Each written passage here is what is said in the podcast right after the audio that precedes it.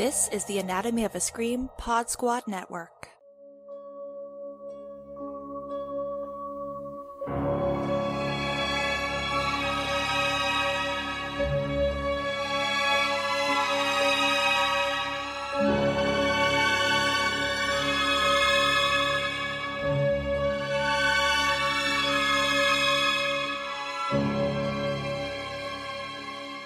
Welcome back to Such Sights to Show, a sometimes Clive Barker, all things Clive Barker podcast. And we're firmly in Clive Barker territory. I'm Joe, and I'm joined as always by Mr. Bryan Christopher. Howdy, Joe. How's it going?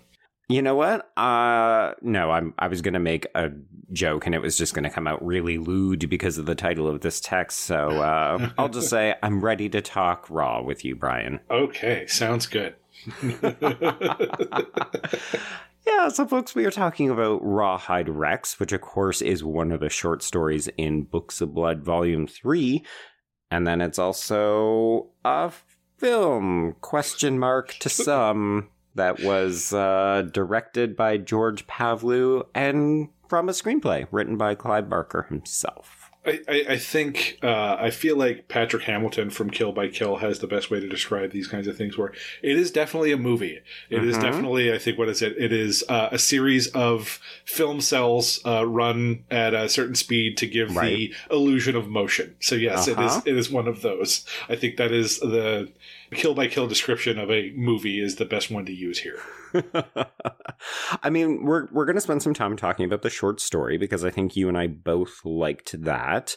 But when it comes to the film, I'm surprised. I thought that this film was pretty universally hated, and when I told people that I was watching it, I got a bunch of people who were kind of filled with glee that I was going to be going on this weird, wacky adventure. So I can definitely say I didn't mind watching this movie. I thought it was going to be abysmal and kind of unwatchable. And it turns out I think it actually has some good bones. It's just that they didn't have the budget or the ability to execute everything. Yeah, I agree. The way I've heard people talk about Rawhead Rex, I thought this was going to be in like Troll 2 category, Yeah. where it was just going to be too. just like absolute campy dreck. Hmm. Uh, and it is a perfectly serviceable creature feature, which I Yeah. think is probably like the greatest disservice you could do to a Clive Barker story, to be perfectly honest. Um, yeah. and, and I think that's kind of the same way that that Barker himself saw it. Like it, it is, it is so very middle of the road that it's just like Mhm. there's nothing about this that you No. would see it and go, "This is based off of something Clive Barker did." No. And and that is disappointing for folks like you and I, right? hmm So let's start with the short story. So this is set in Kent. It's uh, very much some folk horror. We've got a farmer who is digging up a stone tablet so that he can expand the size of his crops. And lo and behold, he accidentally unleashes this centuries old demon who the reason he has this name Rawhead Rex is because he looks like a giant raw phallus with Mhm. teeth and he's like nine feet tall he is the embodiment of the male sex drive, and he just rampages through this small town, killing, raping, setting things on fire because he's not been alive in a while. And he realizes, oh, new technology, things go boom real good. Yeah, yeah. I love that whole thing too because there's like that element of because this is very this is Clive Barker really diving into folk horror uh, Mhm. with both feet, and yeah, you get that clash because I think it even starts with. This all kind of started because of how Kent is gentrifying, with Right. people from London coming out to live there, and so Mhm. that kind of sets the stage for that's why this guy who unearths Rawhead Rex, like he's working his land so that he can make it more palatable for the people who are like coming out and get a better property value, basically. right. And so, Yes. you know, like, we're really establishing that clash of the modern and the pastoral.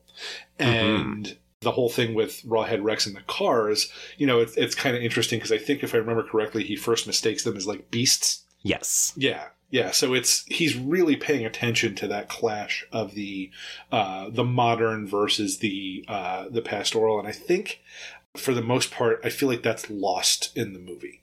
Hmm. Well, I think one of the challenges with the film is that we don't have the luxury of knowing what Rawhead is actually thinking. Like, Yeah. the short story is separated by a bunch of different perspectives. So we have a photographer who is there with his wife and kids. They're kind of on holiday, but he's an avid photographer and you know, his son ends up getting eaten by Rawhead Rex. We've got a farmer and his pregnant wife, and Rawhead kills the farmer and he tries to go and, and rape the wife, but when he discovers that she's pregnant, he immediately stops. So, like, we're getting different perspectives and different experiences, like how people, I guess, uh, Experience. Yeah, I was trying to avoid saying the word again. We get different experiences from people uh, about how they interact with Rawhead, but then we're also getting his thoughts. So, what his experiences are like coming back into the world after such a long time being dormant. And so, we're getting these observations of what like a contemporary Kent looks like, you know. With the obvious caveat that when we say contemporary, we mean 1987. mid 80s yeah and i think honestly for me that kind of hits the nail on the head about the thing that was the most missing is getting rawhead's like perspective and i also think i don't think that's necessarily a fault of the director it's just an inherent It's an adaptation drawback trouble, right? like yeah you can't how do you inhabit the mindset of a creature like you can't Mhm. I was I was honestly thinking about this before we started recording. Like, how could they convey that? Like, Right. I feel like having this monster's inner monologue would be really hokey. Uh, Oh, yeah. Because to be perfectly honest, they don't even really. It's not even like a narration in the book. It is a third person. Mhm. You know, omniscient narrator describing what Rawhead is thinking, and it's really how do you convey that? Yeah, I think what they were trying to do, I think the the approach they tried to take was that by giving the main character Howard a little bit more backstory and making Yeah. him a historian, they tried to kind of frame that that way and try and give that kind of lore and exposition uh, through him. Mhm. I don't I don't think that works as well as just kind of like seeing the world through Rawhead's eyes. No, and I agree with you. I think that's why they make him more than just a photographer who's on vacation. Like he has a very dedicated purpose. He's investigating this church. He's looking into the history of paganism and how it's kind of been covered up by religion and so on.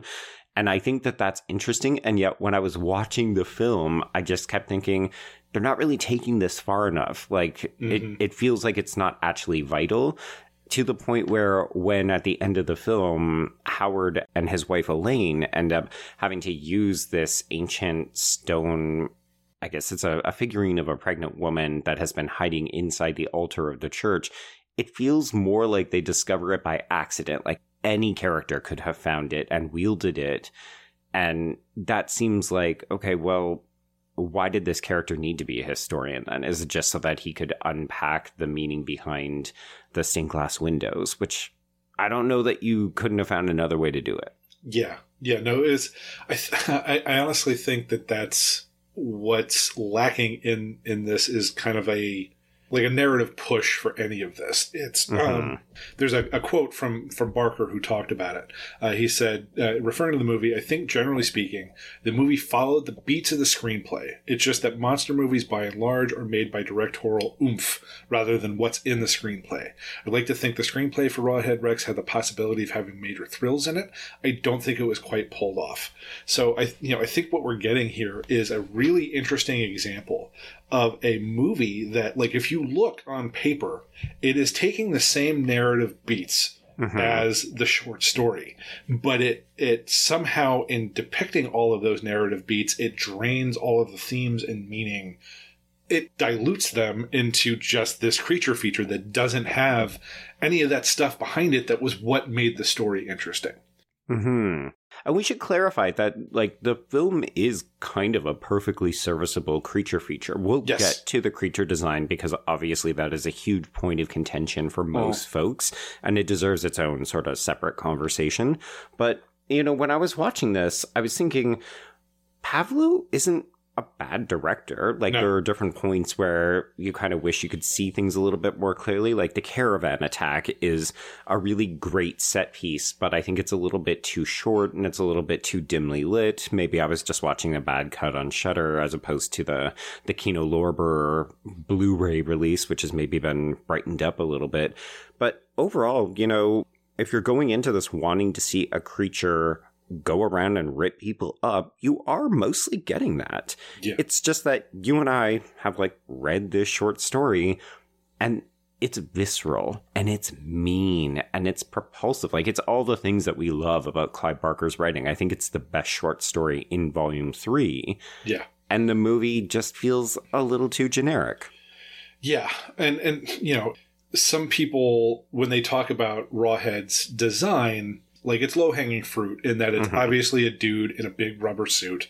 It Sure. doesn't look great, but I think it's more important in this context because when we're going to that Clive Barker flair, like the way he describes Rawhead in the book is just it's this just like rows of teeth and just this like if you are in its clutches you are immediately in pain like it is Uh-huh. going to just immediately start like just flesh is going to start to get rended just because of the inherent nature of how this creature is built Yeah. and if you're going to try and pull something like that off you have to have the budget for it and they just don't Mhm. here and so that that is a big lacking thing and it, it's important because it's not just like an aesthetic quibble It is Mhm.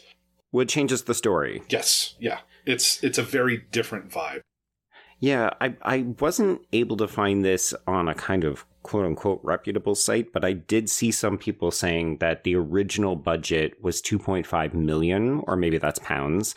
And Pavlou only found out like almost immediately before shooting began that the budget had been slashed by a million dollars. The Ooh. financiers weren't able to get it, and they just said, go ahead, make the movie regardless. yeah So I think that's part of the reason why the effect of the creature design is more underwhelming because overall, I mean like the acting is okay, you know, there's mm. good coverage. They they clearly weren't skimping on certain things, but the problem is is that if this is going to be a creature feature, that creature either needs to look fantastic, move fantastic, or the gore needs to be fantastic. And this movie is very shy about its gore. Like, it's not particularly messy.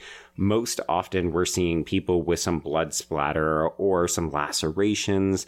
In the short story, when you read it, if you go up against Rawhead Rex, you are decimated. Like, Yeah. it's carnage. There's Yeah. just body parts and viscera everywhere.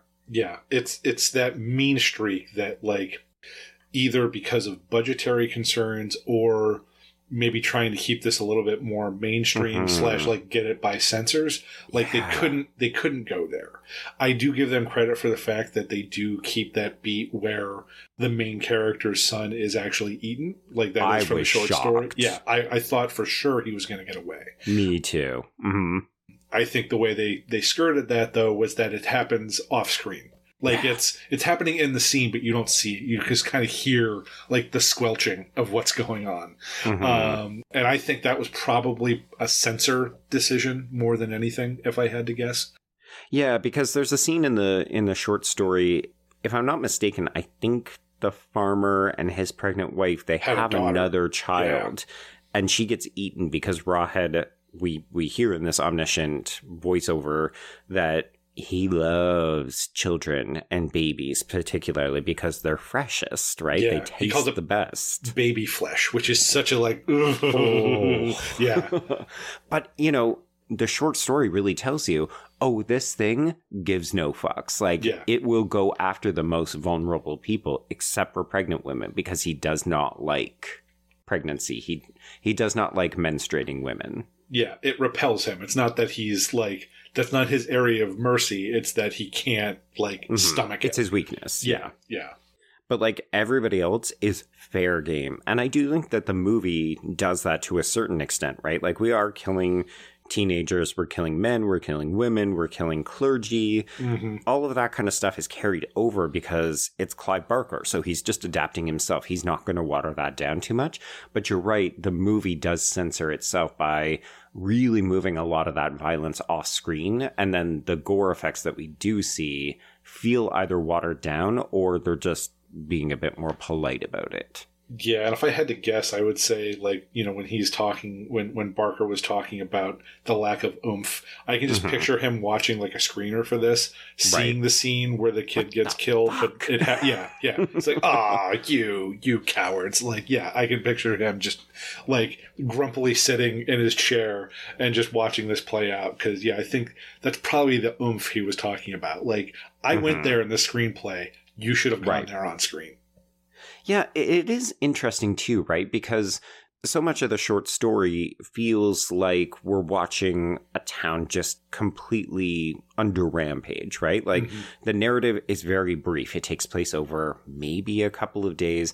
There's this rising urgency that nowhere is safe because, you know, as we said, if Rawhead wants to get you, a closed door or, uh, you know, a couple of objects, a gunshot, that's not going to stop him. He Yeah. cannot be denied. So the movie doesn't have that same kind of urgency. Like there's almost a comical factor to how the police are just always one step behind at the crime scenes, yeah but it doesn't create tension. It doesn't create that sense of visceral thrill where you're just worried for everybody because this thing is just going to lay waste to this entire town. And there's also something interesting about, like, in most cases, following the protagonists and having the you know the the villain or the monster kind of like pop up is is usually a safe bet in terms of creating those that sense of tension. I, Mhm. f- I feel like the fact that in the short story you're mainly following Rawhead Rex right. it adds something to it and it, it's hard to describe in terms of like why it's so effective uh, i think it's because it's subverting that idea of like you don't know where it's going to come from i Mhm. think in the short story it's like barker's like i don't care if you know where it's coming from it's going to be terrifying and you are not going to stop it and it's going to be horrific Yeah, I mean, I think there's also something scary about a monster who thinks. Like, we're Uh-huh. so used to seeing monsters just lashing out, and oh, there's no rhyme or reason to it because they're animals and they Yeah. don't have thoughts or feelings or intellect. Whereas in the short story, it's very clear that Rawhead knows what he's doing. He's deliberate and intentional, and he learns as the story progresses. So, yeah, he thinks a car is a beast, and then he tries to injure it. And when it explodes, he's like, oh, wait, that was a machine. How can I use this to my advantage? yeah And then he sets a police car on fire. Yeah, it's the toxic male id run rampant. You know, Right. it's I'm going to eat, I'm going to fuck, I'm going to Mhm. destroy. Like, and- Yeah. but it's not like it's not just running on instinct. It is deliberately thinking these things out to meet Yeah. those ends, and it's yeah, there's something pretty horrifying about that. So let's change paces and talk a little bit about the church because, of course, you know, we've alluded to the fact that there's a kind of altar piece that can be used to destroy Rawhead that the town has been hiding.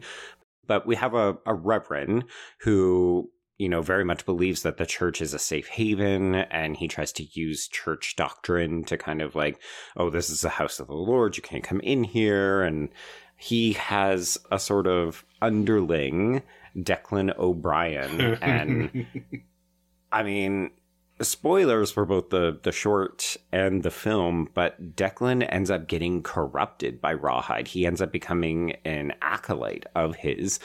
And there's this really, I've gathered it's infamous for both the film, but I was more taken with it in the short story, where he's almost baptized by urine. Yeah, yeah, he uh, he gets peed on real good, um, and it's played for I think a bit of like a gag, or I think it's like shock value gag, not necessarily for laughs, but like, hey, check this out uh, in the movie where you know you just see him kind of like unload on this dude Right. in the book, I think there's like there's this sense of surreal ecstasy about how it's like Yeah. drawn out. It's not like a punchline. It is like, no, we're gonna, pun intended, immerse ourselves in this scene. Well, it feels deeply sacrilegious, right? In the ways yeah. that we would come to expect from someone who would write The Hellbound Heart. Exactly. Yeah, no, it's like you watch this. We are going to take an unblinking look at this very sacrilegious kind of iconography or, or symbolism. I will say though, like one of the things that surprised me was I, I had a couple of people say, Oh, what did you think of the scene where the demon comes on the guy? Really? And I was like, No, no, that's piss. That's Yeah. like they specifically say it's pee in the short story. But I've gathered that a bunch of people interpret that Rawhead is actually jizzing on Declan in the movie. Like, I mean, I can, I could understand that given like the, the ecstasy that O'Brien Mhm. is in when it's happening. Um, but yeah, I, I don't know if I would, if I would necessarily interpret that any other way than because you know, with hindsight, we know going in with the short story, like I knew Mhm. what that was. Right. And I think I also heard like people talk about it and like offhandedly reference him getting peed on. So I, right. okay. it's hard for me to be able to tell like you know am i able to tell that just because of hindsight or is that something i would have taken i don't know like looking back on it that's I just love the fact that we get to have, you know, a, a somewhat sustained conversation about Yeah. pee play in was this. it, was it was it urine or semen oh, well, let's talk about it let's roll up our sleeves You know what? It's Clive Barker. We're talking about fluids. People just get used to it. Get comfortable with it. get comfortable with the discomfort because that's where these stories live Indeed. Okay, so what about the end of this? Because the the short story ends up being more of a unified thing, right? Where the people of Kent have to come together when Rawhead is weakened. yeah and then they beat him to death collectively. And I found that very satisfying because it felt like everybody had a part to play. absolutely because he has taken from everybody in this town and I Mhm. really liked the the symbolism of that idea of you take from all these people and they will come back together and like be your demise. I, I do think it was a lost opportunity to not take that. I actually thought that's where they were going because there was Mhm. a couple of scenes where it looked like, like the townspeople were gathering. So I thought Right. that's where this was going to go, and I don't really see what reason they would have to not do that other than to possibly have like a little wiggle room for that ridiculous stinger at the end where Mhm. where he pops up out of the graveyard Oh boy. like i guess it would have been more definitive had they just had the the townspeople tear him apart but that would have been so much more satisfying Well, it, it's weird to me that the film ends up using Elaine, so that's Howard's wife.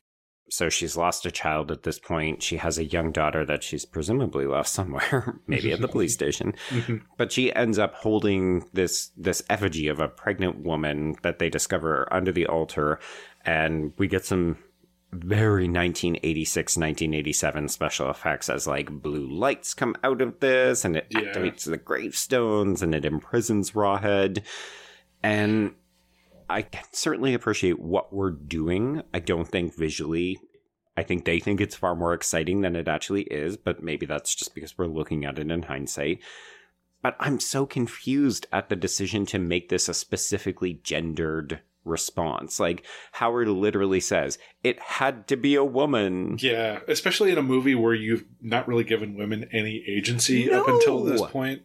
And and Rawhead has not been raping women and he doesn't have a giant phallus, so he's not really the embodiment of that male rage and sex drive. Yeah, well, it, it's I don't know. It, it it's forcing something that just actually I think detracts from from the Mhm. overall story uh, because it's presenting something at the very end that doesn't really nothing up until that point has been earned. Yeah, it, it's a big wait, what? Yeah. Why Yeah. kind of moment. Like the film has not laid the groundwork for this at all.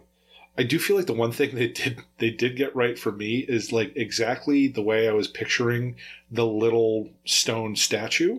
Mm, was mhm. exactly what it wound up looking like in, in, in the movie. a featureless pregnant woman. Very rarely happens, but yeah, that was exactly what I was picturing. So I don't know. Um, it was uh, that was the one thing that I took note of in an ending where I think they got everything else wrong. That was the one thing that I felt like they they uh, lined up with the uh, the short story. hmm Yeah, so you mentioned we've got this stinger at the end. Mm, Do you think this is just, oh, Carrie did it, we should do it too? yeah, no, it's just kind of going back to that idea of like they're taking this mean, in some ways, kind of darkly comedic Clive Barker short story and turning it into something more mainstream. Like Hmm. this is also a movie that had a grat- gratuitous topless scene halfway Oh through um, during an attack. Like it's just very like I don't know if they were maybe trying to use that as an excuse for like you know Rawhead's attack against women. Mhm. But to me, that just rang of like you know what this movie needs tits. Like right. it was just very that did not need to be there at all. Well, and particularly, sure, if you want to say, well, there's there's evidence of this kind of stuff happening in the short story because Rawhead does rape women. Okay, fine, but he also castrates a police officer. So why don't we then get to see some guy get his balls ripped off? Yeah, yeah. No, it was very just like this was very mid '80s creature feature Mm. decision making. Yeah. So, do we have any final considerations about the costuming for Rawhead? I know we touched on it a little bit, how they probably didn't have the money to do this right, but I do feel like this is the biggest sticking point for most people when they watch this movie. You know, he's meant to be nine feet tall. The actor is, um, it's Heinrich von Schellendorf, and he is apparently six foot eleven. So he is a very tall dude, a and then they put dude, this like, extra costume on him. I think the biggest problem is that it's too fixed, right? Like it's a one piece mask, Mm-hmm. so it doesn't have any mobility to it except in the eyes, which look very Halloween costumey. Yeah, yeah. No, this this screams rubber mask. Uh, yeah. I, I did I did appreciate kind of like the punk rock aesthetic of like his outfit. the mullet? Yeah, the mullet and like his his clothes. I think there was something there, but it just it's distracted when your focal point is this very fake looking monster head. Uh, And for Mm-hmm. me, I think that the biggest thing for me for that was the teeth. Like it was just very clunky. It was very like it just wasn't elegant at all. You know, it, Mhm. I think that's the biggest complaint. It lacks that Clive Barker elegance. You know, anything he depicts is going to be like ungodly and horrific, but there's also going to be like this strange beauty about it or something will capture your imagination. And I think that's just completely lost with the way the face Mhm. came together for that design. Yeah, I'll agree. I really hope for more from the teeth. I wanted them to be massive and just like rows of them, almost like a shark or something, because Yeah. that's that was really the impression I got from the writing. And even just this idea that it feels like more often than not, Rawhead is killing people by biting them in the neck with these teeth. Yeah. Whereas in the short, you know, he's fully using his his claws and his amazing strength to just rip people apart and stuff. Like there's there's quite a bit more variety in the damage that he does in the book, whereas the film it feels so constrained to what we can do with this one mask. Yeah. In the in the story he plays with his food basically. Right. Like he that's part of his enjoyment. Like it's almost part of the ritual. Like Mhm. eliciting as much pain as he possibly can from someone before devouring them. And even the sense of devouring them, like, I almost got the sense of like when he's done, there's nothing but maybe a couple of bones left. You Yeah. know, in, in the movie, he's leaving like bodies left and right, and they're they're Uh-huh. mutilated. But like, you know, in the in the story, I'm just picturing like him literally like picking those big teeth of his with somebody's like femur or something like that. right. Yeah. There's not much left in the story. And we are not getting that in the film at all. No. Like at one point, somebody's body is discovered, and it looks like they maybe have a tiny little mark on their abdomen. Yeah. And everybody, I think one character even says, it's the worst thing I've ever seen. It's just like, okay, well, as a horror movie fan, unfortunately, I cannot say the same. Yeah, yeah. Like even within the movie though, like they're they're so horrified by that and then like, you know, within the same scene, I will say I did appreciate when the like the two kind of like lovers lane partners. Mhm. Uh, the when the guy gets killed, that one's pretty gnarly in terms of like it looks like they probably used some actual organs, like maybe like animal organs or something like that, because Mhm. they have something where it looks like he's been like fully opened up, and I think that's at least getting close to what you're getting in the story. But I think even that, like, he's eating these people. Like, why is so much left? Yeah, they should be missing whole sections of their bodies. yeah, yeah. Yeah, I actually did think one of the most effective scenes. we we've been a little down on the film, so I do want to give it credit. I don't think it's scary, but there are a couple of sequences that I think are very effective. That caravan attack, I think, is pretty good. The church stuff is okay at the end. It's not my favorite, but um, I did like when the lovers are running through the woods and you're just waiting for Rawhead to jump out at some point. You don't know Uh-huh. where, and I like that we get to see the glow of the red eyes before he kind of steps out into the open. I did also appreciate uh, you get a, a few POV shots from Rawhead's perspective. Mhm. uh, which had that kind of crazy kinetic energy of like when you're following like the uh, the demonic entity uh, in the Evil Dead. Like I was getting vibes of that, and I really Mhm. I, I did like that. Yeah, it's it's another one of those instances where it's probably important that we uh, clarify. I didn't see this as a bad movie.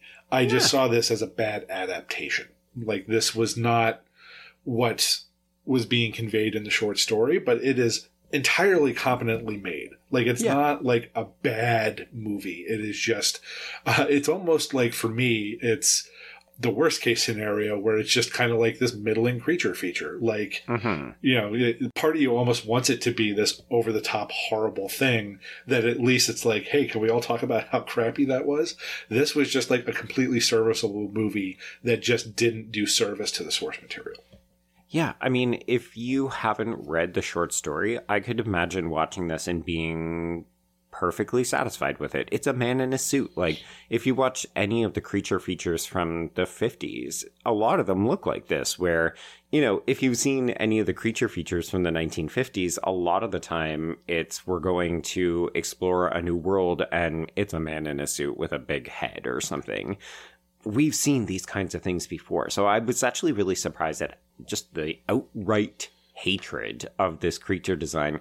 Because I think if you don't know what he's supposed to look like, this looks clumsy, but it's Yeah. not horrible. Like in our in our notes you wrote the Rotten Tomatoes score is 29% with an average score of 4.4 out of 10. Like I don't think this movie's great, but like I gave it a two and a half out of five because I didn't regret watching it. It's Yeah. just not my new favorite movie.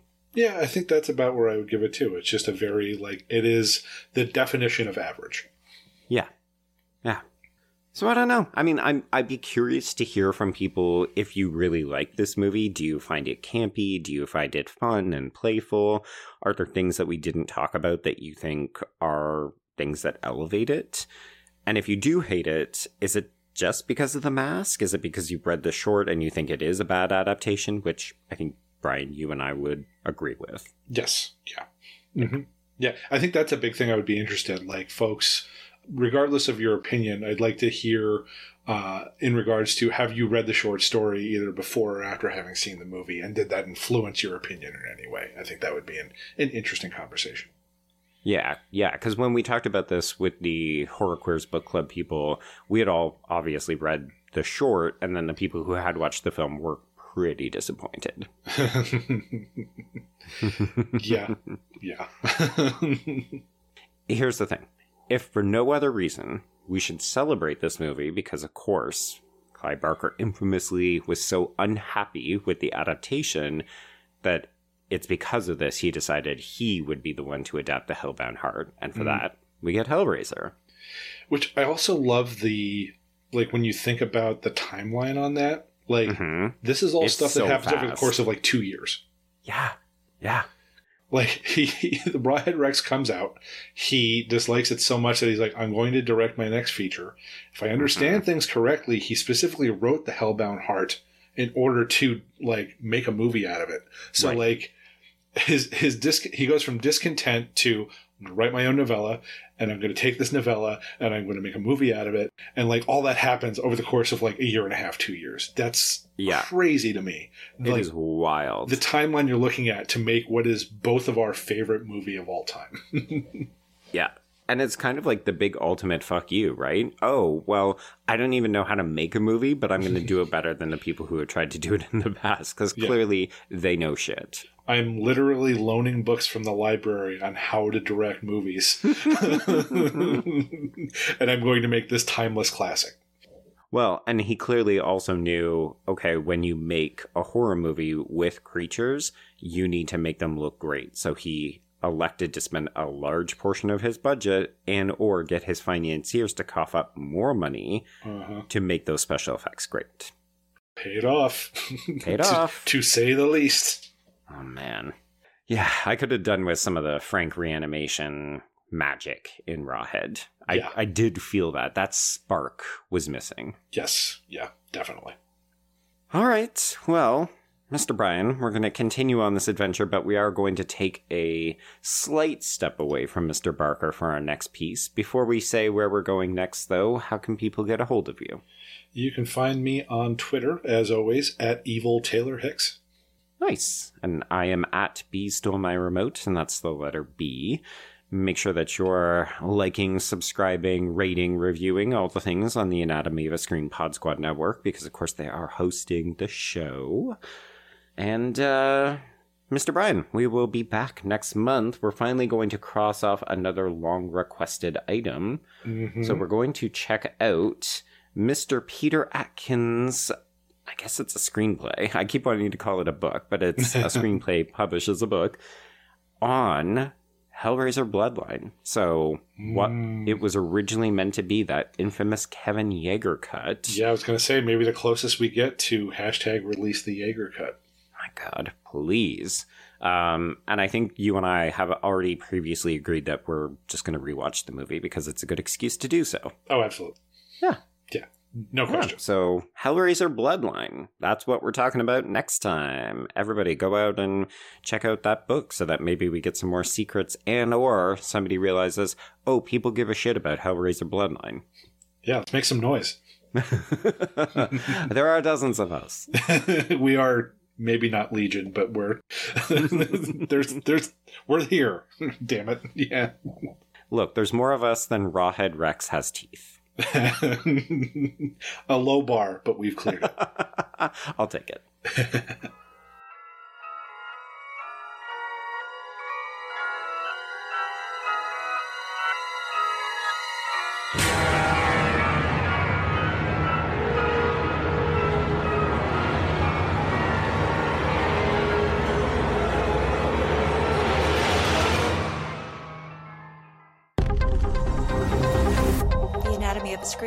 Squad.